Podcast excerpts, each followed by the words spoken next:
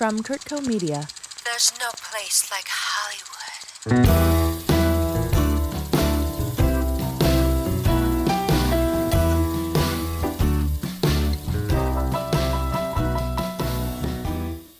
Welcome back to Hollywood Unscripted. I'm Jenny Curtis, and today I have the gift of talking to Rodrigo Garcia, director, producer, screenwriter, book writer, all around supporter of the arts. Rodrigo created HBO's series In Treatment, has directed episodes of incredible TV shows such as Six Feet Under, Big Love, The Affair, The Sopranos, Carnival, and more. His films include Four Good Days, Albert Nobbs, Mother and Child, Nine Lives, and now his most recent film, Raymond and Ray, which will be streaming on Apple TV on October 21st. Rodrigo, thank you so much for joining me today. I'm so thrilled that you're here. My pleasure. I like to jump just all the way back to the beginning for the first question because you come from really a legacy of artists. And I really want to hear what it was to grow up and when you decided you were going to be a storyteller. Well, you know, because my father, you know, Gabriel Garcia Marquez is such a well known writer, I, I find that sometimes people think that my childhood was one thing that it wasn't. When we were kids, my brother and I, growing up mostly in Mexico City and some in Barcelona, the time is divided into two. Before the age of eight, when my father was an unknown writer and worked in advertising and a little bit in uh, screenwriting.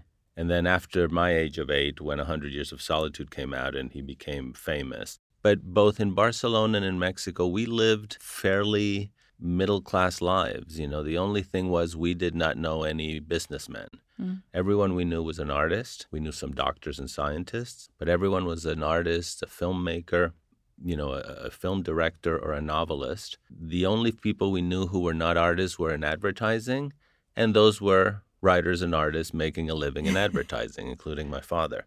But it was an environment where obviously reading, writing, movies, storytelling was highly praised, you know.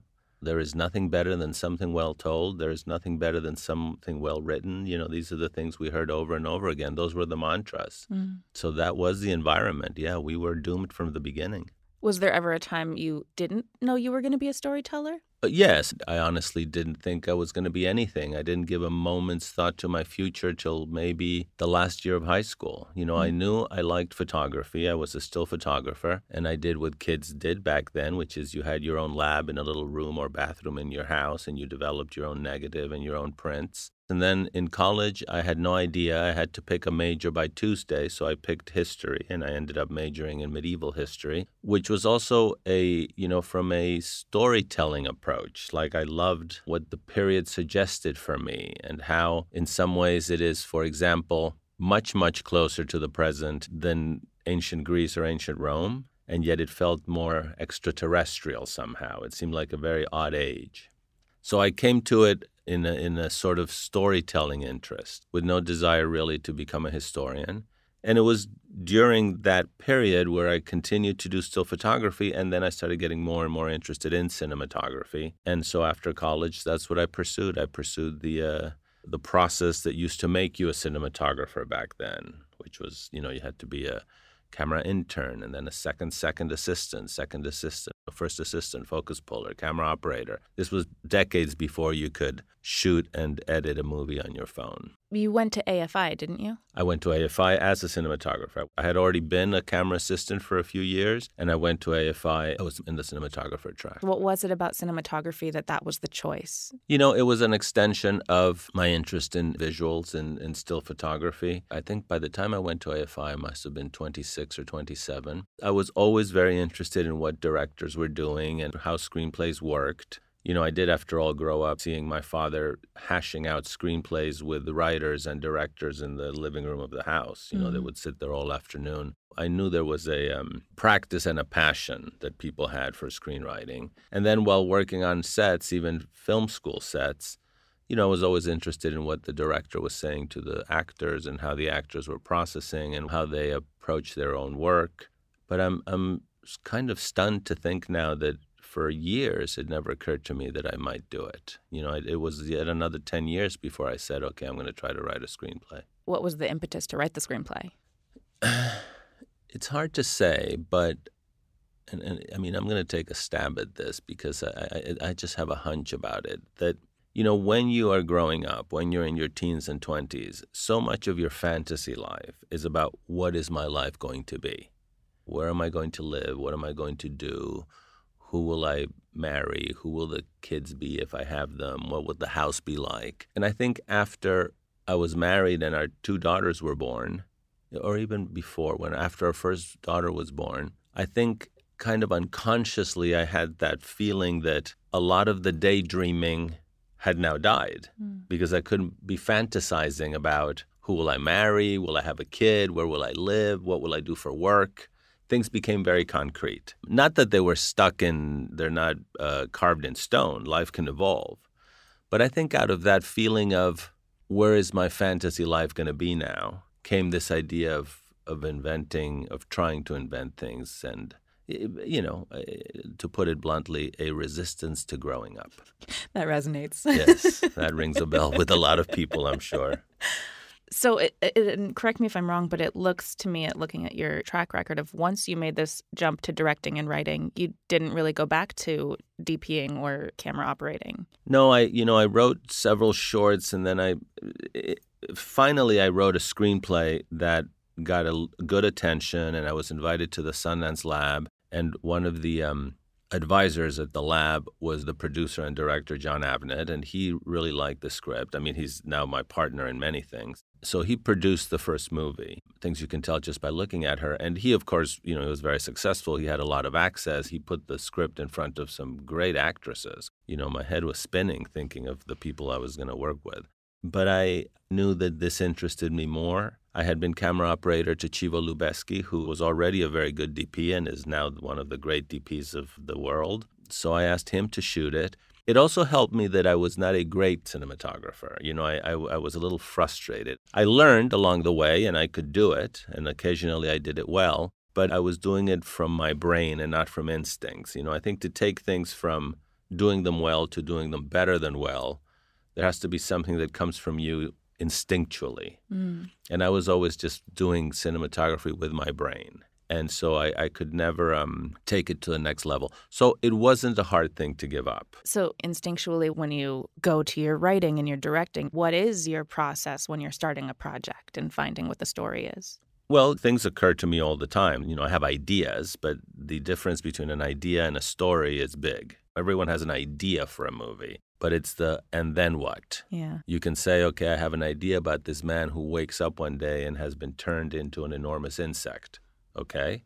And then what? you know, that's an idea, that's not a story. So I tend to, when I have ideas, I gravitate towards the ones where the idea is the beginning of a conflict and I can see where it would go so that I don't have a concept. I have the bones of a story. And what I do is I live with it for two or three days Many of them fizzle after two or three days. You just lose interest in them.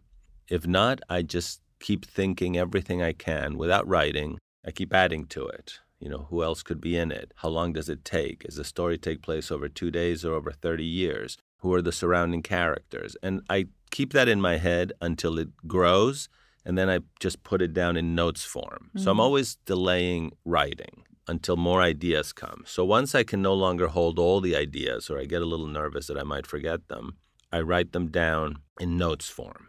And I add to that every day, every day, every day until I have a sense of the main chapters of the story, how it starts, the two or three or four turning points, and how it ends. Once I have that, I will sometimes write an outline, but mostly I will just start writing but I'm writing knowing like I, I, I, often know what the last scene is. Mm. So I don't write an outline, but I have enough notes and enough ideas that I think I know what the main milestones of the story are.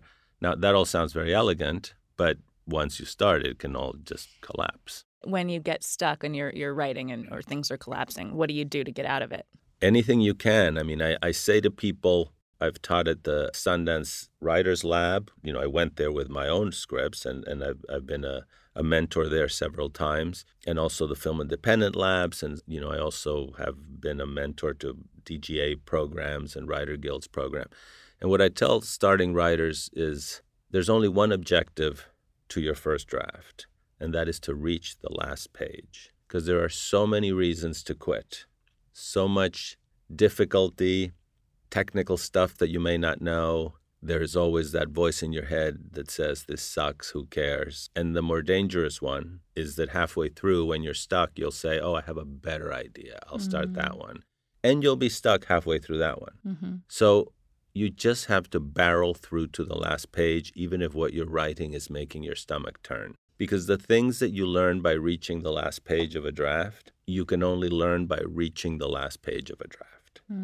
There's no, you know, it's like, oh, I'm going to learn how to swim, but not in the water. that doesn't work that way. You can only learn certain things by reaching the last page. So, what do I do when I get stuck?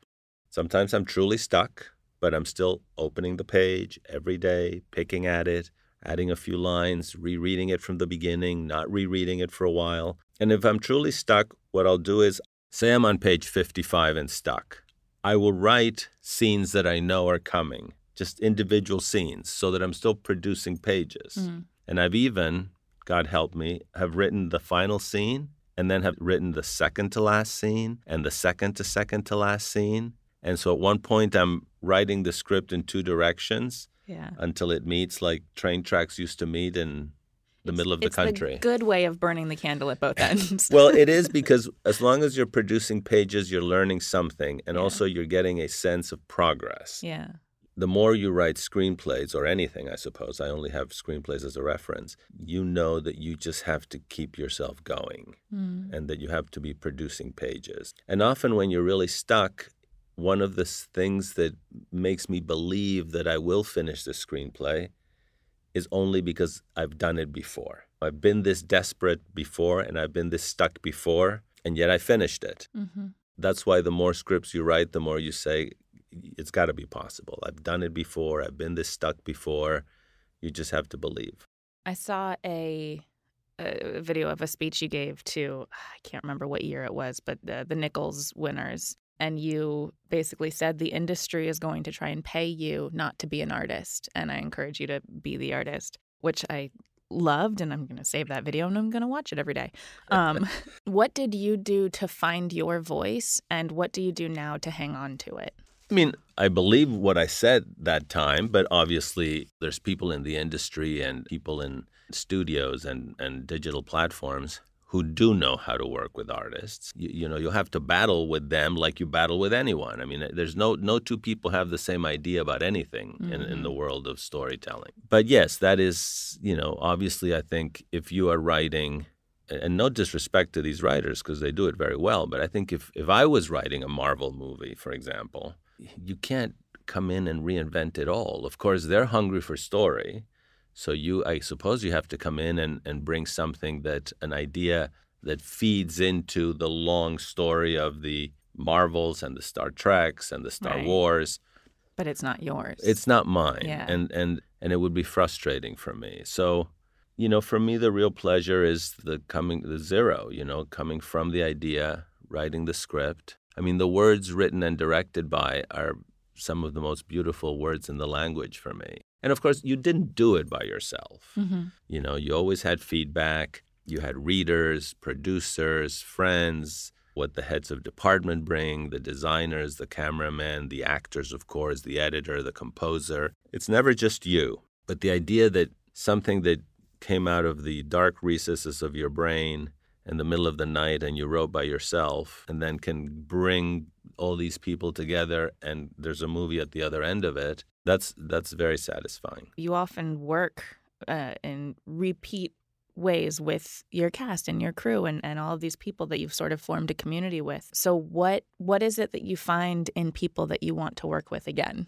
Well, I've had a very good, lucky run of working with excellent actors. Many of them started with the first movie that I did that I mentioned that Jon Avnet produced. I mean, Glenn Close, the biggest example, although I've worked several times with Kathy Baker, with Amy Brenneman. They're very good actors. Mm-hmm. And, and what do I mean by good actors? Not only do they have the skills of acting and the imagination and the emotion, but there are certain things they project. There are certain things that an actor does for a director that explains why directors go back to the same actors time and time again. You know, someone like Glenn Close, for example, you know, she's a terrific actor, very in touch with emotion, very in the moment. But also, there's just something that she projects that is a lot of inner life, mm-hmm. intelligence, emotion. You feel that there's a lot going on in there. And that you can't teach. That's beyond acting. That's just what the camera sees. And there's also an area that can't be broken down. It's just how I respond to these faces and these emotions, or how every director does it. And every time I find an actor like this, you know, I want to work with them again. Plus, just the fact that some people are good to work with. Yeah. You don't want to be working with people who are rude or nasty or I mean it's okay to disagree and it's even okay to get grumpy every now and then. But you want people who are just there working and, you know, working it out. So yeah, it's beyond acting and I think that's, you know, that's something that's frustrating for younger actors and auditioning. They feel, "Oh, I don't know if what are they looking for? I did I did so well. Why didn't they cast me? Oh, I really screwed that up. Oh, I really think I got that." You know, when you come to callbacks, when I'm seeing, say, the last four or five actors for a supporting role for callbacks, everyone there is a good actor already. Mm-hmm. You know, you don't bring anyone to a callback who's not a good actor or even a very good actor. The callback is just about me making up my mind who I want that character to be. Mm-hmm. So, in some ways, that should be liberating to actors, but it's still frustrating. You know, I went in and I did so well but I didn't quite see him or her in that role.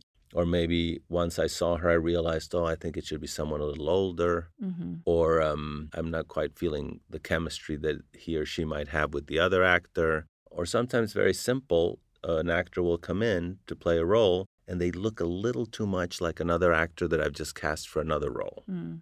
I'm rambling now, aren't I? No, yeah, I come yeah. from a background in acting, so oh, I love okay. hearing about it. yeah, so you know, it's um, I mean, I worked a lot last year. I did, you know, uh, produced a series in Colombia and produced and directed something in Argentina. So I met a whole new set of actors that I didn't know. Yeah. And it was a, a reminder that, uh, yeah, no, all these three guys that came for the callback are excellent. First of all, who do I imagine most in the role? Yeah. So it's not you, it's me, as they say when they break your heart. just because I mentioned I'm an actor, I actually went to school at Cal Arts and I saw that sure. you're on the board of trustees. I am on the board. I was invited to be there about, uh, I'm in my second term, so it could be five years now. Uh, you know, it's one of the great art schools. What is it to be in a position of fostering new artists? And, and is that why you do it? in all frankness, being on the board and being a teacher are, two very different things. You know, on the board of an organization, you are helping guide, keep the mission on course. Mm-hmm. Governance and a little bit more overall things. But it is a school of artists, so I'm interested in being part of the team that establishes the general vision and the direction and the governance of a school. At the board level, you're able to um, you know, to make sure CalArts is always an improved version of itself. Very different from teaching a class, which I enjoy. I often um, read scripts from young people that are sent to me or through the unions or programs or colleagues, and I often help young actors with auditions, prepare for auditions. Not that much because although I offer it, they don't know if it's an honest offer mm-hmm. or they're too mm. scared to call me. Mm-hmm. But I do it. I think if you have good fortune, it's your obligation to help others. It's just a no brainer. I love that. I, um, I, mean, it's work. I'm not always in the mood. and sometimes I have to read five scripts when I'd rather just fall asleep, but you have to do it. Does it ever, like in a cyclical nature, does that ever inspire you then to see the up and coming artists sending you scripts and all of that? Yeah, there's always good stuff. And it's like all teaching, it helps you review your own fundamentals. You know, you're mm-hmm. looking at something and saying, okay, why doesn't this work? What could make it work? Every time I've been to the Sundance Lab, for example, you know, where I'm submerged there for five days at the Sundance Resort in Utah, usually with a great group of mentors. I mean, top writers are there among us. You come back energized. You've just revised your fundamentals, and whatever you teach, you take back to your own work.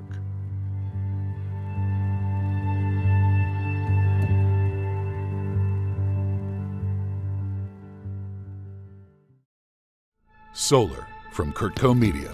NASC located the Aethon two days ago. However, we have not established contact. What was that? I do not detect any abnormalities. The lights are getting brighter. Is the electricity overloading? Everything is nominal. What are the odds of survival for the Aethon crew? We won't speculate on those circumstances. I'm sure you can understand. Solar, a fully immersive sonic adventure with revolutionary sound from Dolby Atmos. Incoming message from Jamal. Accept, accept. Starring Academy Award winner Helen Hunt, If we deviate from the plan even by an hour, we lose everything. Tony Award winner Alan Cumming, I'm simply not willing to risk the lives of any crew members for the sake of an experiment. Stephanie Beatriz, I'm gonna save you, Jamal. and Jonathan Banks. One problem at a time, Ren. Solar. Shadows are darker this close to the sun. Available wherever you listen to podcasts.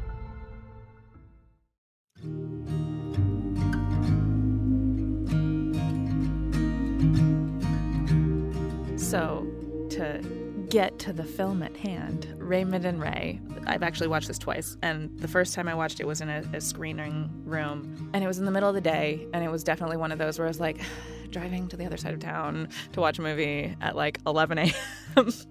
feels really weird. And I walked in, and I, it was like this this this wonderful, heartwarming uh, environment to kind of sit in. It's it's very subtle and patient and funny and sweet, and I I, I truly enjoyed this film. So now I'm just gonna gush over it. Oh, please don't But- stop. I really want to go back to how you said your your writing and your directing is instinctual. So where did this film come from in you? I have no idea where it came from. You know, I had the idea initially, it was just one man, one son, physically digging the grave of a father who had been a very unhappy person and very self loathing.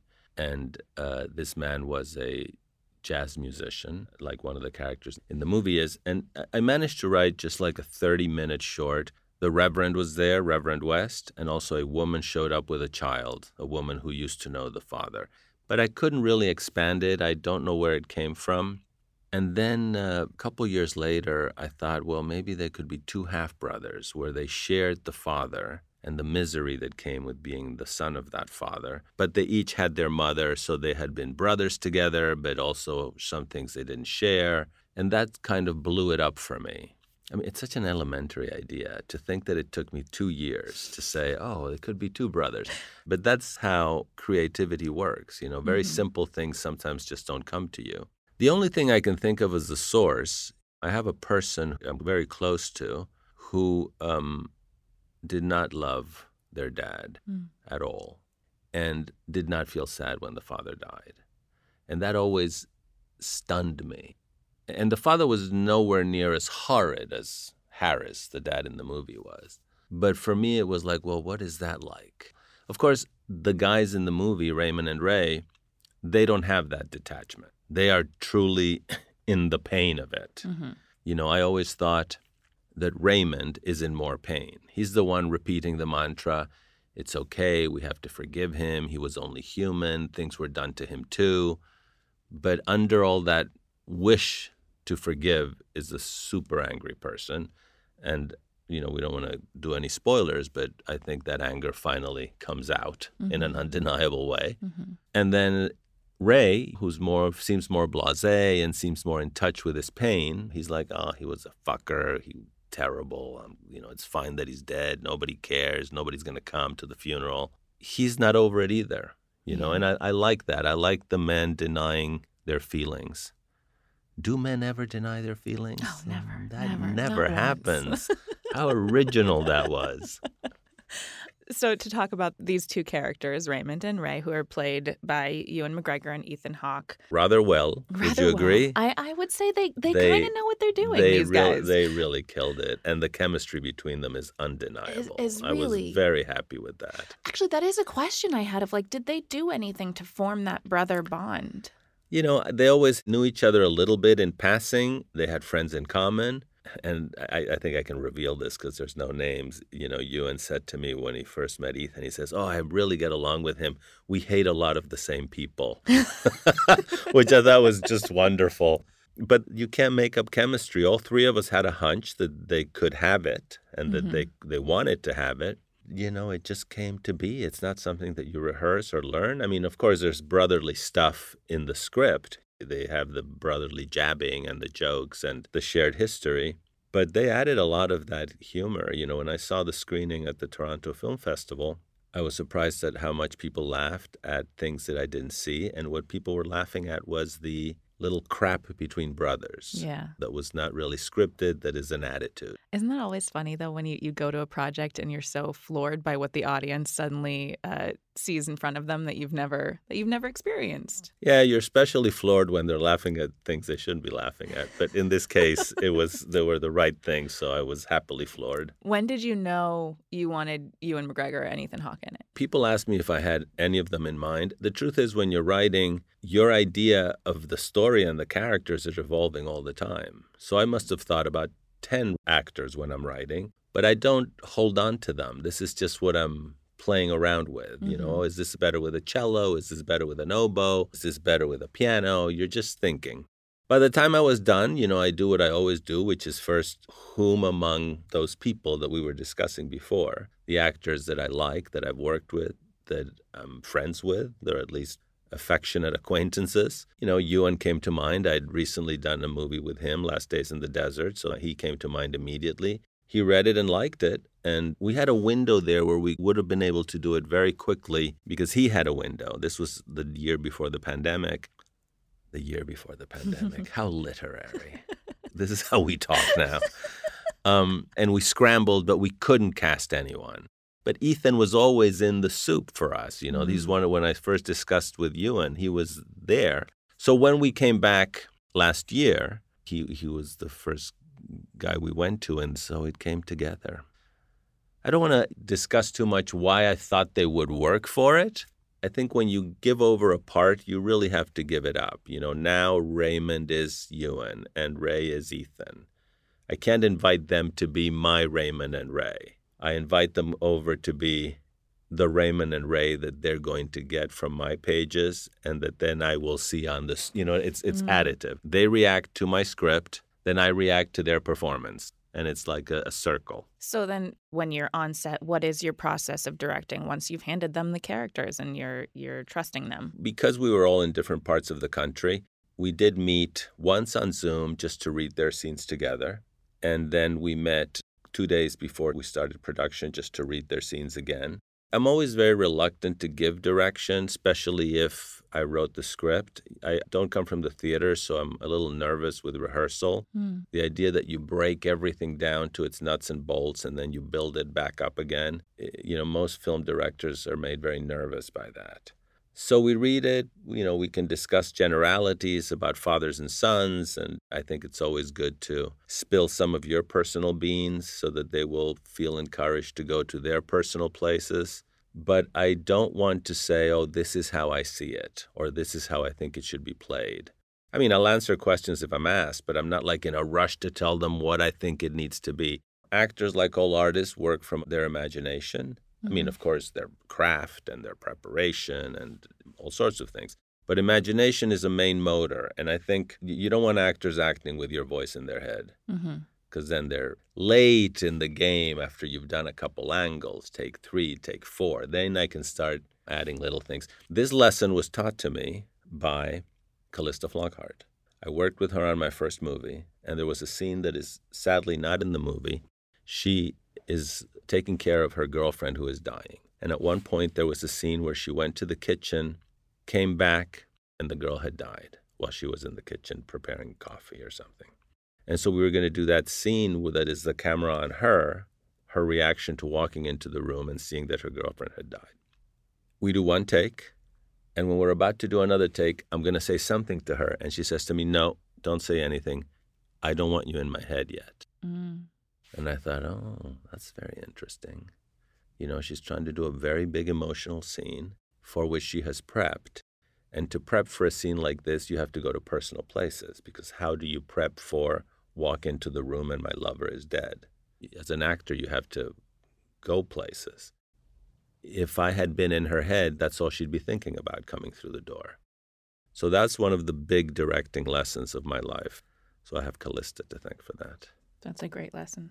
Or, or, as my friend Rob Spera, who was with me at AFI, a director also and a great directing teacher, says, direct at your own risk. My version of that is don't direct till you absolutely have to direct. Now, you guys shot on location, correct? In Richmond, Virginia, yeah. Do you like shooting on location? Uh, I do. You know, a, a lot of my movies have been set in LA and they've mostly been regular middle class people in contemporary, psychologically grounded middle class environments. But I've gotten more and more interested in going somewhere. Mm-hmm. I think when I did the movie Albert Nobbs in Ireland, that was my first encounter with going to a different country and a different culture, and in that case, also a different period. Mm-hmm. So it was a whole headspace. And that's where I started to get that taste that so many directors have that a movie should take you physically somewhere. Mm-hmm. And then I did Last Days in the Desert, in the desert, obviously. And now I'm more inclined to just let the movie itself be a physical journey, also. I mean, this sounds so elementary, but most directors want to do this. My first few movies were just about the relationship, and that can be set anywhere. Right. In fact, for me, the more banal the setting, the better. I, I like these movies where the high drama is played in blah places. The movie I did, Nine Lives, a lot of the drama plays out in a supermarket and in someone's bedroom, and I love that setting stuff in banal settings. But now, um, now I'm all for it. I'd written this to play in either the South or perhaps the Rust Belt. And then when we found that there was a good opportunity for creative and budgetary and logistical reasons to shoot in Richmond, I just said it in Richmond. I mean, it was a story that could happen anywhere. And So we leaned into it. You know, I, am not a big fan, having said that I like to travel, I'm not a big fan of going somewhere to play another city. Mm. Mm-hmm. Like I, you know, I don't want to go to Toronto to play for LA. Chicago.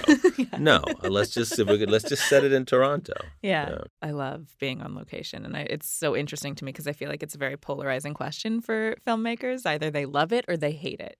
Well, there, I mean, obviously, if you have family, if you have kids, a marriage, dogs, you know, elderly parents, it puts a strain. Yeah. But now that my daughters are older, they're in their twenties. Movie in Africa, sign me up. How long did Raymond and Ray take to shoot? Uh, 30 plus days, more, more than I usually have. A lot of it is actually in the graveyard. Yeah, that was about two weeks or just a little over two weeks. And it's a huge cemetery in Richmond. We had David Crank, a very good production designer, and he found a little island so that we're not literally shooting and stepping on actual graves. Mm-hmm. The graves that are there are graves that we have placed. But just beyond the island where the action happens are thousands of graves. Mm. Uh, really a spectacular place. How does it inform the story to actually be in a location as opposed to on a set? I like to be on location. I mean, sometimes a set is just more practical. You know, if you're going to do 20 pages in someone's bedroom, it can be tricky. Just the space to light and days for nights and nights for days. The best example of this is when we did Last Days in the Desert, we were out in the uh, Anza Borrego Desert, and we shot that almost like a documentary. And it was great to be out there. You know, we're shooting the movie only with available light. Mm-hmm. So if you walked 200 feet in that direction, you could disconnect from the set because you were in the desert. Mm-hmm. And Ewan McGregor, who starred in the movie, talked about this. He said it was great. You could walk 100 yards, and there I was, the character in the desert. So that it takes you back to this idea of the reluctance to direct because I feel sometimes it should be called reacting, not directing. I feel like if I've written the script, that's the single biggest piece of direction I can give. Then everyone gives me their input on that the heads of department, the DP, and the actors. And then I react to what I'm given. And I think being on a location like that, every time at dusk or at night when we walked away from that, we're walking through graves and it keeps it real. Yeah, yeah. Yeah. Several times you've revisited the themes of death or of drugs, and both of those are in Raymond and Ray. What is it that draws you to those types of stories? I mean, is any story not about death? You know, I think I think writers are obsessed with death. I don't know what that is. Certainly fiction writers, not necessarily screenwriters, but novelists, I think, you know, if you're a writer, you're you're ordering things. You're trying to find or at least trying to make sense or to talk sensibly of things that make no sense. Mm. And nothing is more normal and nonsensical than the fact that life ends, that a living person will no longer exist. So I think for writers, it's uh, it's impossible. And then past a certain age, I mean, right now, My problem is I have ideas I'm working on and I'm trying to not make them all about death. you know, so explicitly. Yeah. And listen, as far back as we know, you know, death was a, is a central part. You know, most stories are about that. To go back to Raymond and Ray, when I went in, I didn't know much the first time I saw it. I didn't know much about what it was. So I didn't necessarily know that there was a musician in it. And the first thing that jumped out at me was the music choice in the film. And it felt different and it felt like it really put you somewhere. I would love to hear about your your collaboration with Jeff Beal. Jeff Beal, what it was working with him as the composer and what the choice of music was that informed this film. I always thought that I wanted a score that was. I felt like the film was very American. There was something about the broken family, the road movie. Something felt very, very American about it. So I always thought there was the jazz component because Ray is a jazz player. Mm-hmm. And that's why I thought of Jeff Beal. He's a terrific jazz player and a great trumpet player. He plays the trumpet in the movie and, a, you know, a real jazz guy. So I thought of him for what Ray plays. And initially, we discussed not using jazz for the score overall so that we could leave the jazz to Ray. And we went down a couple of routes that were a little bit more um, sort of Americana, but, but yeah, the, the jazz was undeniable. So we found a balance between using jazz as the score, but leaving the really the height of jazz are the pieces that, that Ray plays the trumpet can have that mournful quality yeah. of, of um, saying goodbye in cemetery. Yeah, I almost thought Ray would play taps. yes. It, well, he does play a kind of taps, but it's a jazzy taps, and it's also a look what I can do. Mm-hmm. Did you have a moment during production that stands out to you as something that really fills your soul and, and that you really truly loved? Well, a lot of the humor, not just the humor between brothers, you know, I, I don't want to skip over people like Maribel Verdú, who plays Lucia, or Sophie Okonedo. I don't want to say there are no surprises there. No, there were no surprises because I knew they were going to be wonderful and they were great. So I like what I didn't expect. You know, I didn't expect Reverend West, as played by Vondie Curtis Hall, to be such a character. Just the way he dresses and the way he moves, and he's cool. Mm-hmm. And Todd Louiso, who played the funeral director, brought a lot of humor to it also. I wrote him a little bit in that sort of diplomatic vein that, you know, funeral people have. But he brought some fun and some eccentricity to it.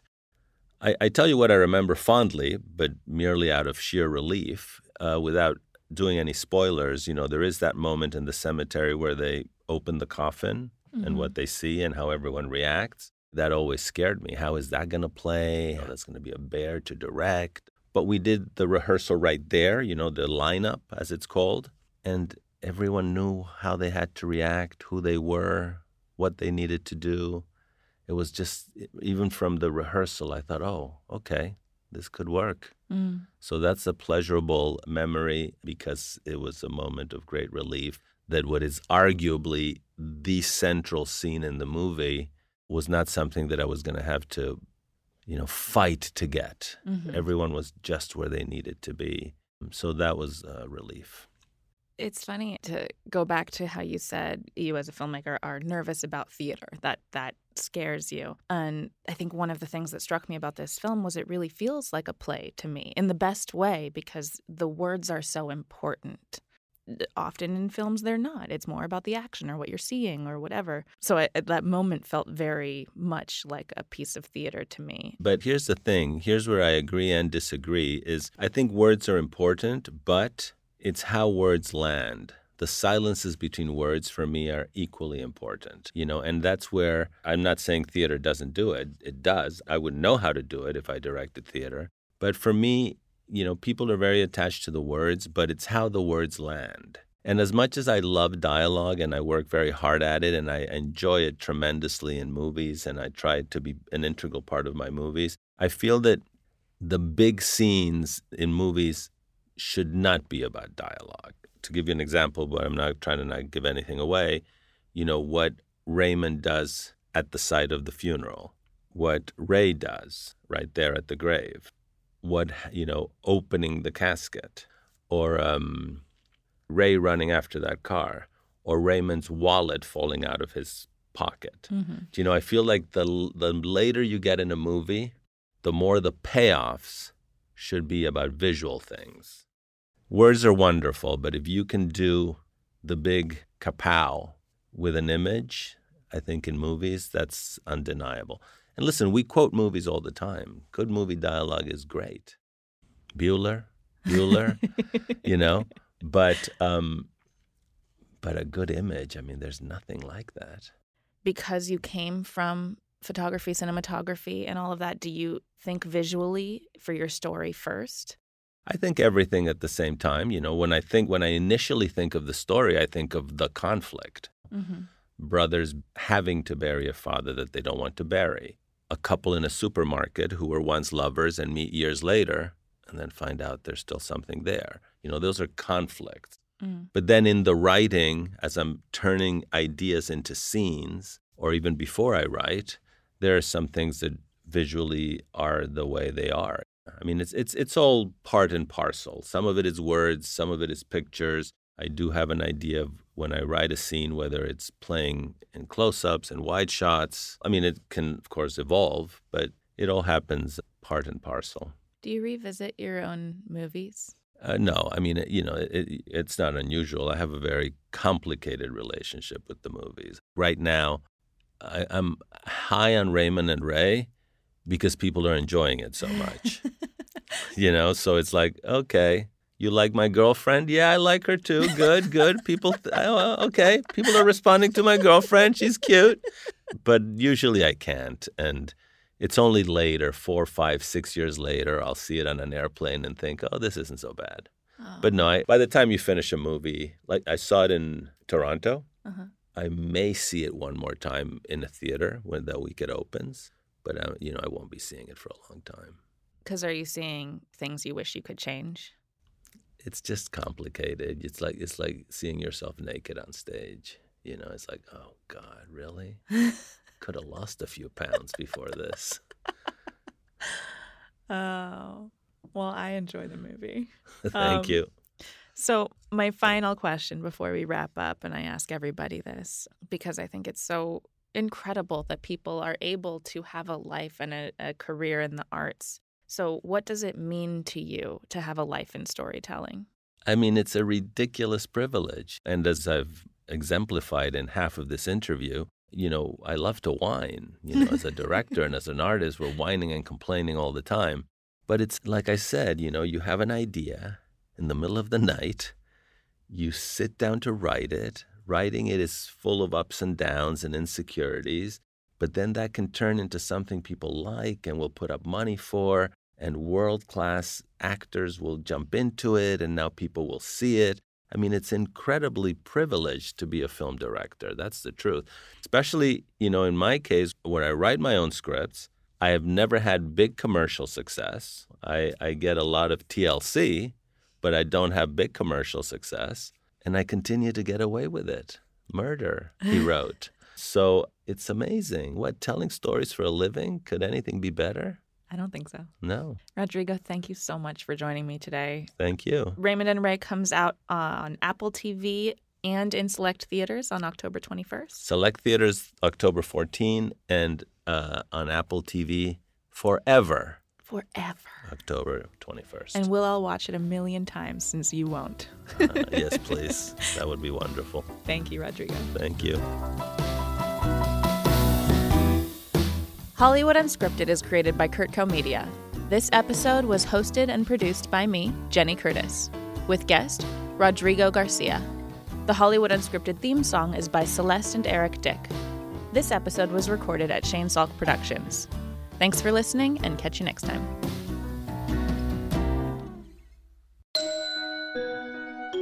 Kurtco Media. Media for your mind.